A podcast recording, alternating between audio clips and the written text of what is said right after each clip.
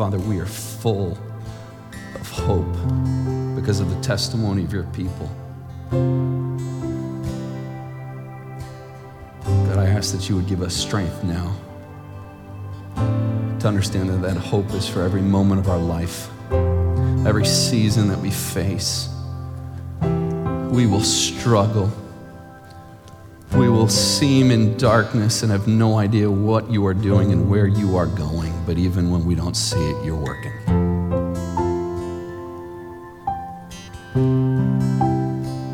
Lord, encourage us, I pray. Use your word by your Spirit to encourage us today, we pray. In your name, amen. You may be seated.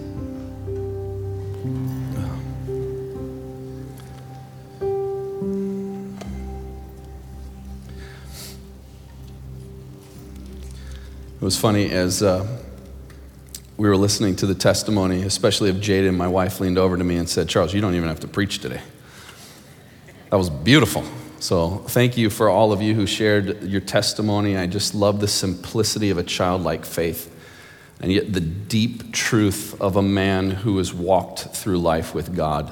Both of them are true, and both of them give glory to the Lord Jesus for all that he's done. Amen. So, there's less than two weeks till Christmas. If you didn't know that, um, please do not get on your phone and start searching through Amazon.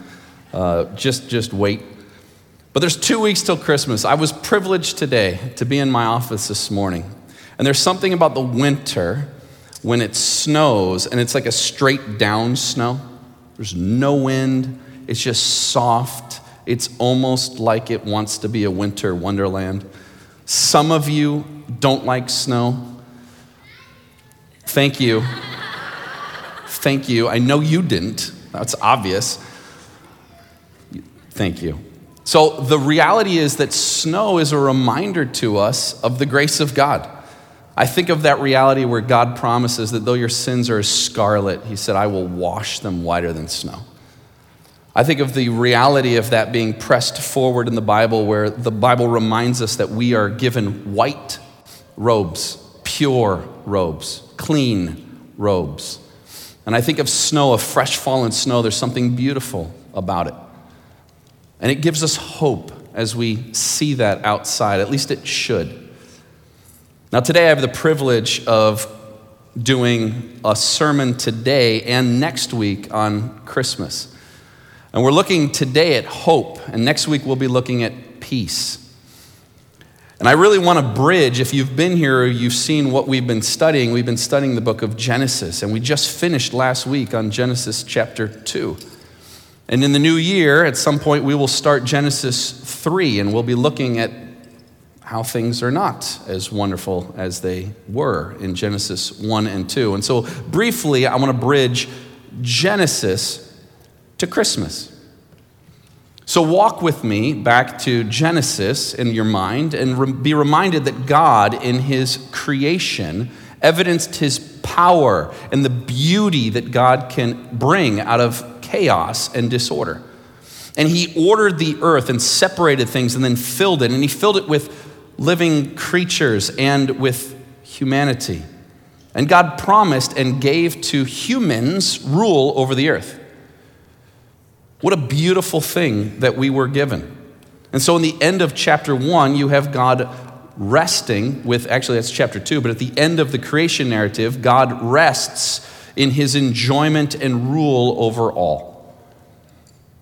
And Genesis 2 gives us a greater picture of the relationship that God made between man and woman, and also the responsibility of man to rule in the location of the Garden of Eden. And we saw that some of the things that are written there are setting up a story that will be developed through the rest of the Bible and ultimately lead us to the Lord Jesus Christ. Now, as you know, in Genesis chapter 3, man's rebellion brought sin and death into the world. And it wasn't just humanity that was cursed, it was actually all of creation. The world itself was cursed and given over to decay. But God promised to restore humanity and to restore the world through a the seed of the woman who would crush the head of the serpent. And so the rest of the Old Testament, especially, builds this anticipation of God saving his people. And you see hints of it in actions and stories like in Exodus when God saves his people out of Egypt and brings them to himself in the wilderness. But then things go back to the way they were. And we have other hints where there's David and Solomon, and there's this kingdom where God gives them rest from their enemies and they're ruling, and yet things go back to the way they were. And think of this over 2,000 years, they waited for this promise to be fulfilled when it was given. And the question obviously is going to arise is this actually going to happen? Is God actually going to send someone who's going to be the Savior? And the prophets have a resounding yes, he is coming. Yes, he is going to come. The king is coming, and the world is going to be the realm of this king. And so you read promises like in Isaiah 9, where he's going to rule with justice. He's going to be the prince of peace, and there's going to be no end to his goodness and righteous rule. And he's going to set the world right by making a new world. But again, they waited. And they waited. And they waited. And I thought of waiting, just like every child is waiting for Christmas every year. In fact, the Christmas list for this year probably started on Christmas the last year as they saw other things that their brothers and sisters and friends perhaps got. And they started informing you of the things that they wanted next Christmas on Christmas. But all of us have to wait. And God says in His Word, in the fullness of time, at the right moment, at the perfect moment, when everything was already prepared, God gave us His Son. And I think of the song, O Holy Night, where it says, Long, long lay the world in sin and error, pining till He appears.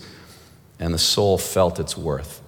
Think of the stories Mary and Elizabeth, both of them pregnant, two children who will do marvelous things for the kingdom of God. Mary and Joseph individually being visited by angels and, and then traveling to Bethlehem, and the shepherds in the field and the angels visiting them, and then going to see Jesus. And then three or more wise men go to see baby Jesus as well. And again, is this the one? Is this the one that's going to crush the head of the serpent? Is this the one who's going to bring the restoration and the saving of the world? And the answer is yes, the hope of mankind has come. He's here, the King of hope has come. And so you have this thrill of hope. The weary world is finally rejoicing, for yonder breaks a new and glorious morn. And I think how most of us celebrate Christmas with these stories of Christmas and the nativity scene. But yet, you and I both know that Christmas has become even more than that. And some of it bad, some of it wonderful. It's a, it's a time where many of us, some of us, perhaps, can take a break. We have a Christmas break. We get together with family, we open presents, and we eat practically everything that you possibly can. And for some of you, though, the joy of Christmas is only a week. Maybe for some of you, it's a month. Maybe for some of you, you're that weird person who sets up Christmas lights after Halloween. You know who you are. That's weird. Either way, the joy of Christmas is fleeting. It's like we prepare for this, this moment that it's gone. I remember being a kid, it was like, hey, we have Christmas break, back to school. Hey, it's Christmas, now it's back to work, back to life. On with what should be done. Why is that, though? Is that all it is? Is that all what Christmas is for? For some of you, I would imagine that it's not even a real joyous time. I think for some of you, it's a, a stressful time. You don't look forward to it. You look forward to it kind of to be over. It's an inconvenience to you having all family over. It's stressful. You're the one cooking, you're the one cleaning, you're the one being the host. And that's hard for you, it's stressful for you. For others of you, your family has noted that your middle name should legally be changed to Scrooge. I think of Corey, Corey Scrooge Kent. Now, many of you are laughing because Corey is like the least Scrooge like person, so he's not going to be offended by that at all. But just imagine oh, yeah, there's our family Scrooge. But I think for other reasons, maybe some of you don't look forward to Christmas because when you think of Christmas, you remember perhaps a loved one that is no longer with you for Christmas. Maybe someone lost someone during the holiday. And every single time you come to Christmas, you're reminded of what is no longer there. You start realizing that things change. And you wonder again how can I have hope? How can Jesus becoming a human mean anything now to us, let alone for every day of our life? And that's what we're going to see over the next two weeks. This week in particular, we're going to look at the Christmas story is Christ's humility. And what he did in his humility gives us hope every day. Our passage is found in Hebrews chapter 2. I invite you to turn to Hebrews chapter 2. We'll be looking at verses 5 through 9. We're going to start in a section that kind of assumes an understanding that you have. But the message of the book of Hebrews is pretty clear. And it's simply this Hebrews tells us that Jesus is better than everything else. Jesus is better than everything else. You need nothing else but a clearer view of Jesus. Because if you have Jesus, you practically have everything that is good. Everything that you did have is actually better now because you have Jesus, is what he says.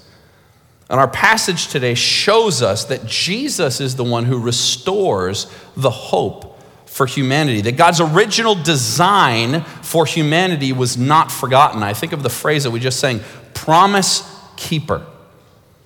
Now, God's promises might not be kept in the timing that we like, but God never fails to keep his promise. He will always keep his promise. And Jesus is the one who brings the promise of God forward, but he does it through humility.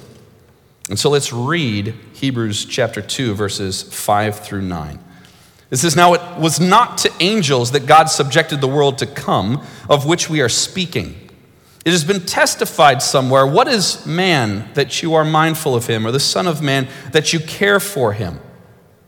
You made him for a little while lower than the angels. You have crowned him with glory and honor, putting everything in subjection under his feet. Now, in putting everything in subjection to him, he left nothing outside his control. At present, we do not yet see everything in subjection to him, but we see him who for a little while was made lower than the angels, namely Jesus, crowned with glory and honor because of the suffering of death so that by the grace of God he might taste death for everyone. And the first thing I want us to see is that the hope of God is seen in God's promise. Our hope needs to be seen in God's promise. And we see this in the first part. And he says, notice, now it was not to angels that God subjected the world to come, of which we are speaking. Now, what is this world to come that he's talking about? If you remember, I mentioned that the prophets said that a king would come and bring restoration to humanity, but also to the world. And so you see in the promises of God that there is this world, the Messiah will come and will bring about his rule on the earth. That's promised throughout all of the Bible. And so the question is okay, who is the one who is going to receive this? In Hebrews chapter 1, the author is showing you that what the Son is, is far better than the angels in terms of superiority. He was given a name that is better than the angels. In the Old Testament, the angels were the ones who ministered the Old Covenant to Moses on Mount Sinai, and he talks about that later in the book. But what he says is, is now he says that God has spoken to us in, in his Son. And the Son is different than the angels. The Son is the heir of all things. He's the one who created the world. He's the exact imprint of his nature, the radiance of God's glory. He is totally different than the angels. He's better than the angels. And then he talks about how he made propitiation for our sins. He's assuming something in Hebrews chapter 1 that he's going to talk about through the rest of Hebrews. But he says in Hebrews 1, he goes, To which of the angels did God ever say, Sit at my right hand until I make your enemies a footstool under your feet? Signifying that there is one who will come who will actually rule over the world. And so the author of Hebrews says, Who's this one who comes? And who did God promise the world to come to? And he goes back and he quotes a passage from Psalm 8 that actually goes back and is talking about Genesis chapter 1. And he shows in his quotation of Psalm 8 that although the promise to mankind was thwarted because of sin's action of cursing the world and man's rebellion against God, that through the Son, the promise will come forward. So he says this, and I love this in verse 6. This probably sounds like many of us. It has been testified somewhere. I love that. He actually means someone said somewhere. He doesn't really know where the reference is. It doesn't matter. It's God's word, and that's his point. I don't care where it is. This is what God's word said. It's somewhere. I love that. That was my grandparents. They, they said, I forgot references. It's somewhere. But that's what he says. And notice the quotation. He says, What is man that you are mindful of him, or the Son of Man that you care for him? You made him for a little while lower than the angels. You have crowned him with glory and honor, putting everything in subjection under his feet. That was the original design. This is the idea of going back to Genesis chapter 1, where God said, We will make man in our image, in our likeness. Male and female, He created them as image bearers. And God says to them, Be fruitful, multiply, fill the earth, subdue it, have dominion over everything on the earth. But man was created lower than the angels. We were created out of the dust of the earth. Yet, it says, we were crowned with glory and honor, made in his image, unique, and given rule over the earth. And the response is wonder of wonders. What is man that you are mindful of him? Why would you do this for us? Adam and Eve, the first king and queen of God's physical world, they should have responded, Why would you do this for us? What are we that you would give us this rule? What, what, what are we that you would even give us this privilege? This is amazing. Thank you. And Psalm 8 is King David. Think of King David's story. He was a lowly shepherd, anointed to be the king over Israel. Lord, why would you do this? This is amazing. Thank you. But that didn't last very long, did it? I think of Adam and Eve looking over a garden and focusing on was, what was not to be theirs and taking it. Same thing of David, looking out over a kingdom, beautiful kingdom, and focusing on what was not to be his and taking it. Because now what we see in humanity is that we have prideful independence and discontentment, where we should have had humble dependence and gratitude. That's the expectation of a ruler is humility. And all throughout the Bible, and even today, rulers are not very humble. We're very prideful, we're independent, and we're discontent in what we have. I think of every day you and I want to be king and queen of our own realm. Isn't it amazing you don't have to teach kids that either? If a kid is there, they think that everything revolves around them. And when someone else has something that they don't have, they want it. And I think of how Christmas often brings this out in me. I look out at all the things I don't have, all the things that I want, and all the things that I can't get. And it breeds discontentment in me, thinking that I should have more, that I should have better. Or maybe I just simply become selfish. I'm the one who wants to be left alone. I don't want anybody to bother me, just serve me during Christmas. This is my break. And I think of how that desire to rule is actually inherent in us but it's changed because of sin. And in the reality of Adam's failure, a new Adam needs to come and fix what he lost. And so the promise, again, is given to the seed of a woman, a son of man, as the text says, the son of man that you care for him. So it's not just any human. The term son of man is just general, it just means a human being. It's parallel to what is man or the Son of Man, just humans that you care for him. But notice in this text, there's a hint that it's not just any human, it needs to be a good human, an obedient human, a perfect human, a humble human. One might even say a God human. Because Psalm 8 is not just looking back, it's looking forward to the Son of Man that would come. Look at this passage from Daniel 7. This is a promise of a Son of Man. It says, I saw in the night visions, and behold, with the clouds of heaven, there came one like a Son of Man. And he came to the Ancient of Days and was presented before him, and to him was given dominion and glory and a kingdom that all peoples, nations, and languages should serve him. His dominion is an everlasting dominion which shall not pass away, and his kingdom is one that shall not be destroyed. But that sounds a lot like what we want.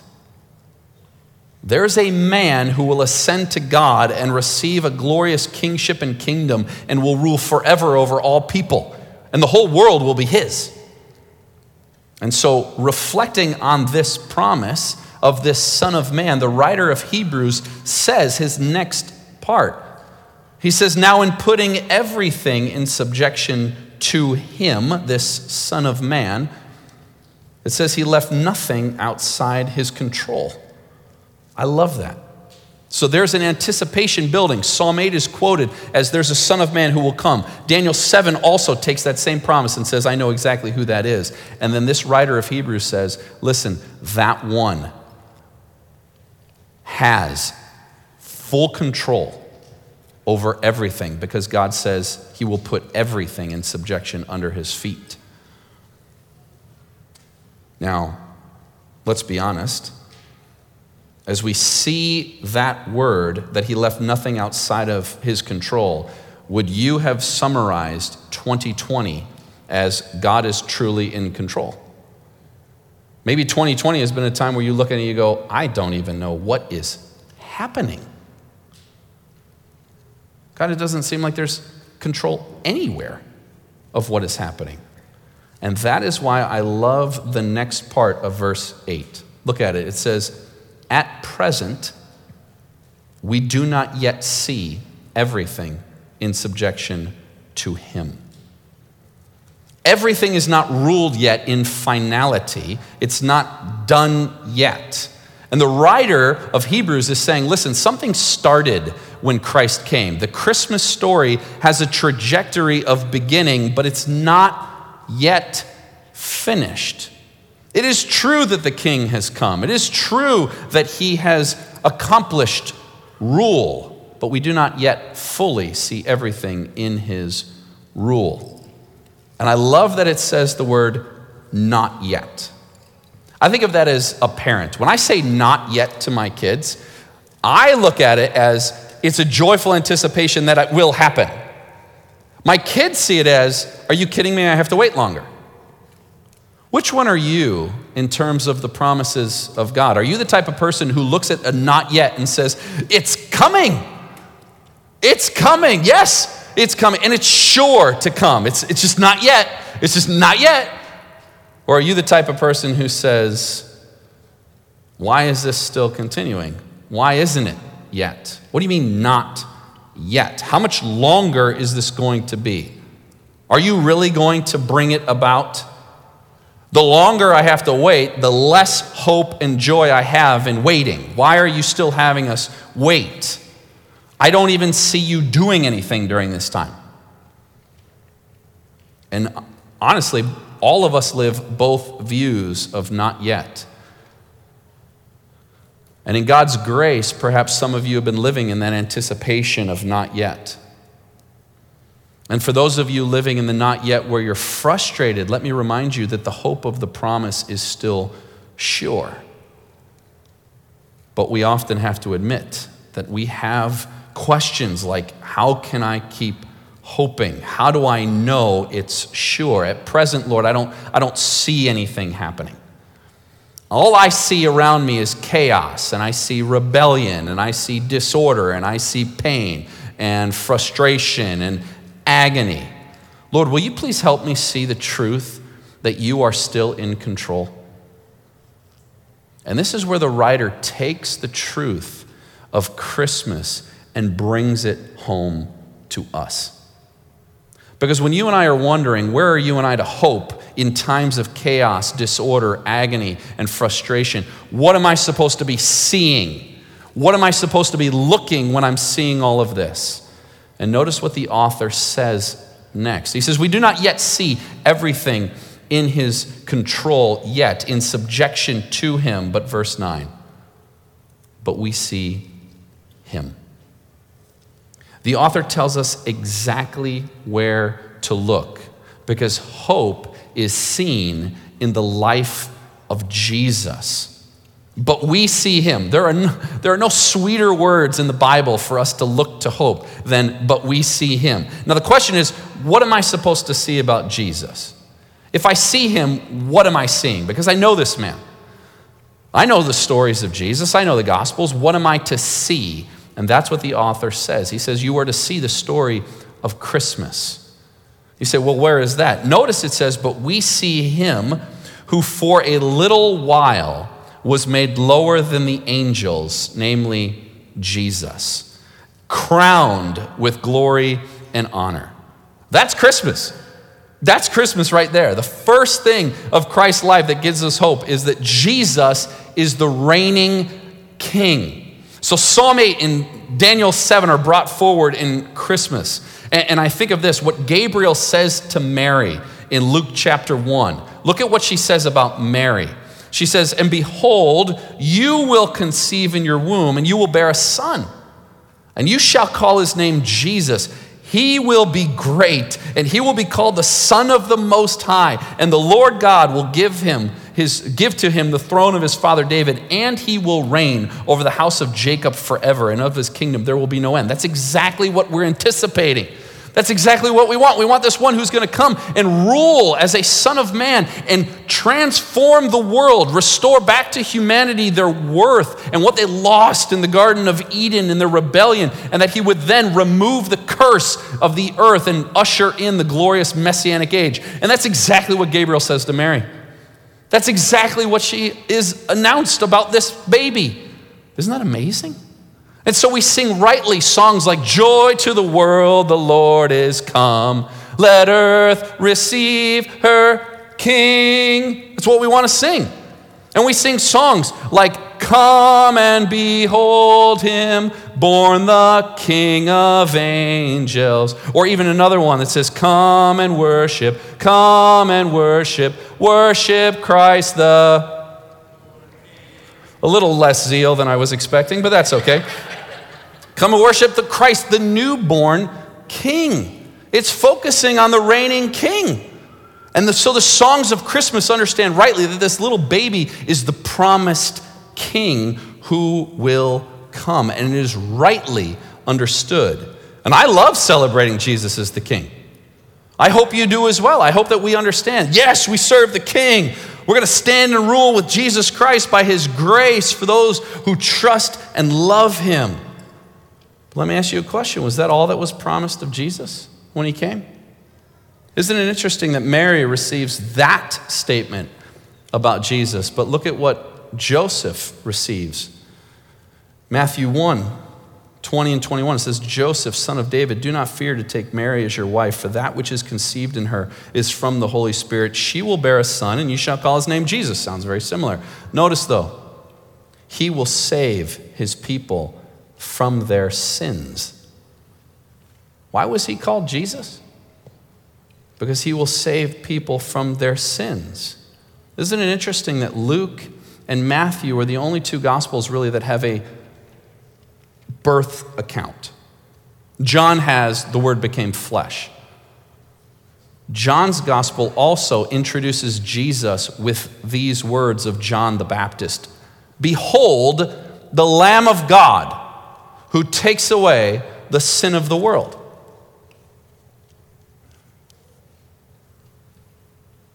The Lamb of God that takes away the sin of the world? Why is Jesus crowned with glory and honor?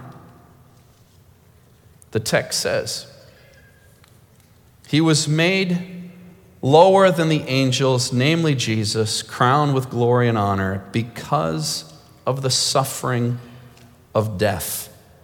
And so, the second thing we must see about this king is not that he's just the reigning king, but that he was the suffering king. If you look at other Christmas songs, they include the reality of him dying. Many of us maybe don't like thinking of the crucifixion when we think of Christmas, but the writers of hymns and other realities recognize that Christmas really isn't much without him accomplishing something. Then he's just a baby who's born, who's a God baby, but he's, he can't be called the Savior of the world. And so you have a hymn like, Who is he in yonder stall? At whose feet the shepherds fall. And we like that because then it says, It's the Lord. Oh, oh, wondrous story. It's the Lord, the King of glory. At his feet we humbly fall. So crown him, crown him, Lord of all. But then another verse in that same hymn says, Who is he on yonder tree? Dies in grief and agony. And the same refrain, It's the Lord. A wondrous story. Tis the Lord, the King of glory. At his feet we humbly fall. So crown him, crown him, Lord of all. The last verse of the first Noel says, And with his blood mankind hath bought. Noel, Noel. I think of the, even the song, We Three Kings of Orient Are. The fourth verse says, Myrrh is mine, its bitter perfume breathes a life of gathering gloom, sorrowing, sighing, bleeding, dying, sealed in the stone cold tomb.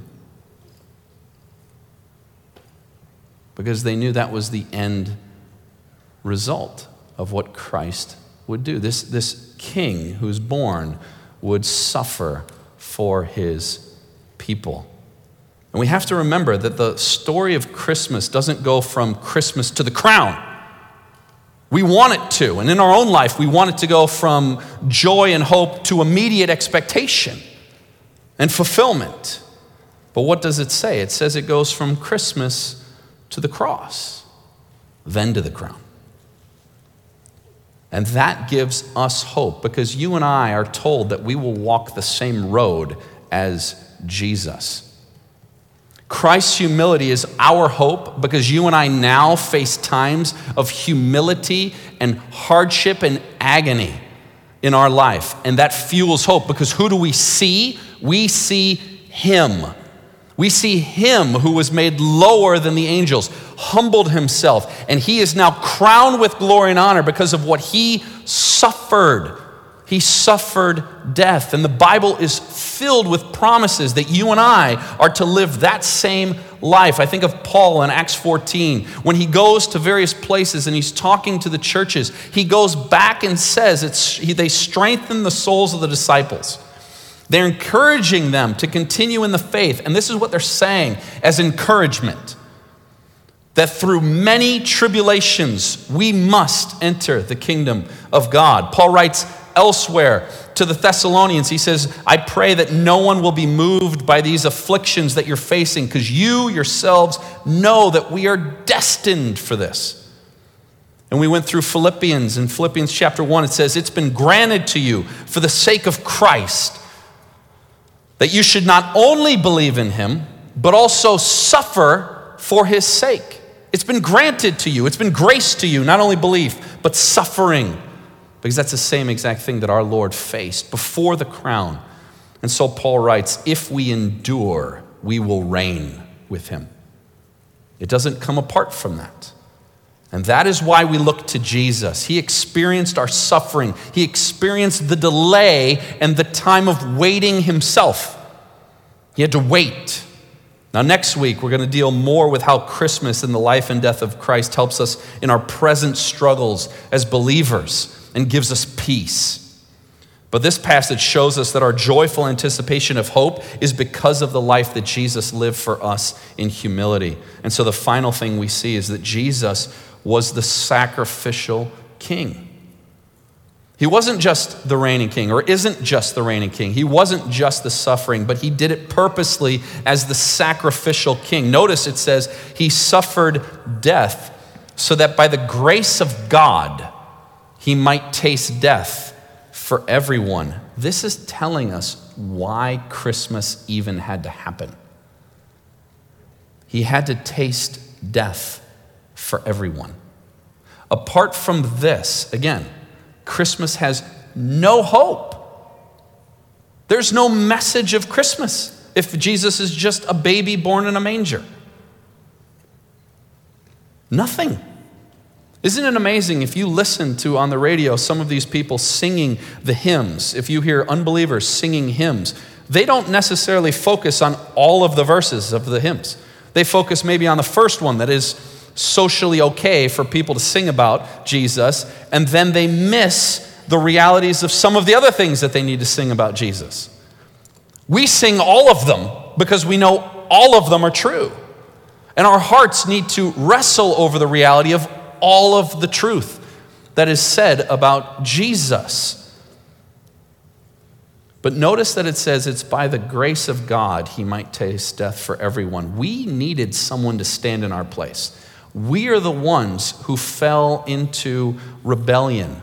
We're the ones who fell into sin. Our hearts are the ones that are marred and not desiring any good thing that God would give us. That's why the Bible says that the grace of God needed to be given to us. It's God initiating sending Jesus. When it says God so loved the world that he gave his only son, what is said about you and I during this time? Well, Romans 5 says we were helpless, we were sinners, and we were enemies of God. That's not stuff that you would put on your resume for reasons why someone would hire you ever, let alone that there's a reason for you to gain salvation. But that's the exact reason why Christ died for us to show that it can't be our initiative. It's not from us that salvation comes, it is from the grace of God that Christ died for us. That's how he manifested his love for us. While we were these things, Christ died for us. That's incredible. That's his sacrificial love. That's his humility. He tasted death for everyone. Notice this. Where did death come from anyway? It's a consequence of the, the garden. Man rebelled, and God said, In the day you eat of it, you will surely die. And the introduction of death came. If you read Genesis 5, it says, And he died, and he died, and he died, and he died, and he died. And over and over again, now people are dying. You might live long, but you're going to die. And as I said, as we think of this, many of you have faced people dying. Perhaps this year you've faced family and friends dying. And again, some of you maybe face holidays thinking of that. And I think how Christmas is no exception. Yet we don't see, as it said, everything in subjection to Him, but we see Jesus. And Jesus did not deserve to die, that was ours to have. And when it says He tasted death for everyone, that means, listen, this is the greatest hope. He tasted death for everyone. That means anyone can have faith in Jesus Christ and be saved. There's not one person who calls on the name of the Lord and will not be saved. It says, anyone who calls on the name of the Lord will be saved. Jesus says, if anyone comes to me, I will never cast them away. That's Jesus. He opens his arms and says, This is what I've done for you, so that anyone who has faith in me will be saved. Let me ask you this do you know that truth? Do you know the Lord Jesus that way? Or do you simply know him as this little baby in a manger on a Christmas celebration?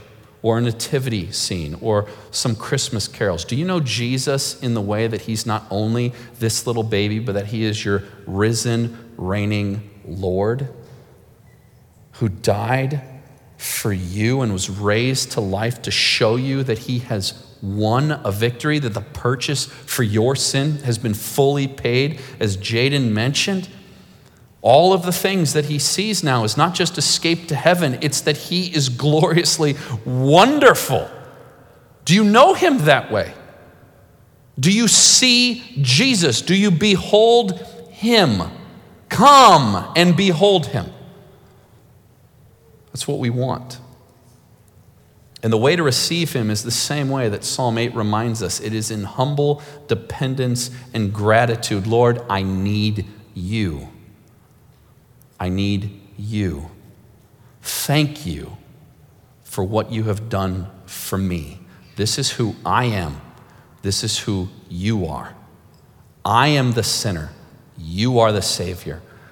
I need your grace. You have given it. I receive it by grace. That is my desire for all of you who do not know. And for those of you who do know that, that your heart would well up in hope, knowing that He who promised is faithful. He will come back, He will bring us to Himself. And again, next week we'll look at this more. So let me end with this thought Where are you looking? What are you seeing? Perhaps you've been looking at everything around you and you've been seeing the world falling apart, the world going into chaos, disorder, confusion. Everything inside of you is losing hope again. But again, we have to turn and look to Jesus. And He is the one who is crowned because He suffered first. And I love the little words there a little while made lower than the angels. That's a hard word because a little while for us seems like a very long time. And yet, Paul's words are very encouraging to us, where he says, These light and momentary afflictions are achieving for us an eternal weight of glory that far outweighs them all, because he remembers the life of Jesus and says, Even he, for a little while, was made lower than the angels.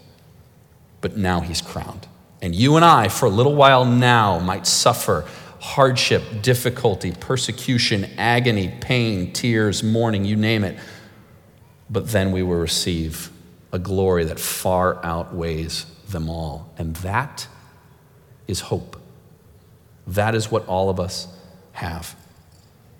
And it's not easy to see Christmas as a constant means of hope, especially since we're not done yet in what I have called the American funhouse that we're living right now.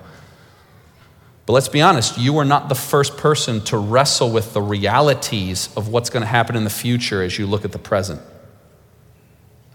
And I am reminded of the early church. Carl Henry has this awesome quote. He says, The early church didn't say, Look what the world is coming to. They said, Look what has come into the world. They didn't say, Look what the world is coming to. They said, Look what has come into the world. And what has come into the world, church? The greatest hope the world could receive. And He is not done yet. Let's pray. God, I thank you for the hope that you have given us in the Lord Jesus Christ. Lord, I know that there are people, just like myself, Lord, that I need to be reminded of your hope. I need to be reminded that you are the one in full control, even though right now, yet, we do not see everything in subjection to you. We still have the reality of facing pain, mourning, and death. But Lord, as your word reminds us, as Paul reminds us, that there is nothing that will separate us from your love. That in all of these things, as we continue looking to you and understanding that you gave us your son Jesus, and so you'll graciously with Him, give us everything we need. That we are more than conquerors. Lord, I pray for those who do not know this truth, do not know this reality, do not have this hope. Lord, I pray that you would convict, that you would bring the reality of what they actually are hoping in, because all of us hope in something. Lord, I pray that you would lift our eyes to see you that we would see you in your humility and obedience to the Father, suffered a death for us. You were buried, and yet you were raised and ascended, and now you are truly crowned with glory and honor. And so that the name of Jesus, every knee will bow and every tongue will confess that you are Lord to the Father's glory. Lord, I pray that we would do that now. If we know you, Lord, I pray that we would sing your praises, that we would look to you, that we would see you, that we would read of you, and that we would enjoy you. For you are worthy of these things, Lord Jesus. Amen.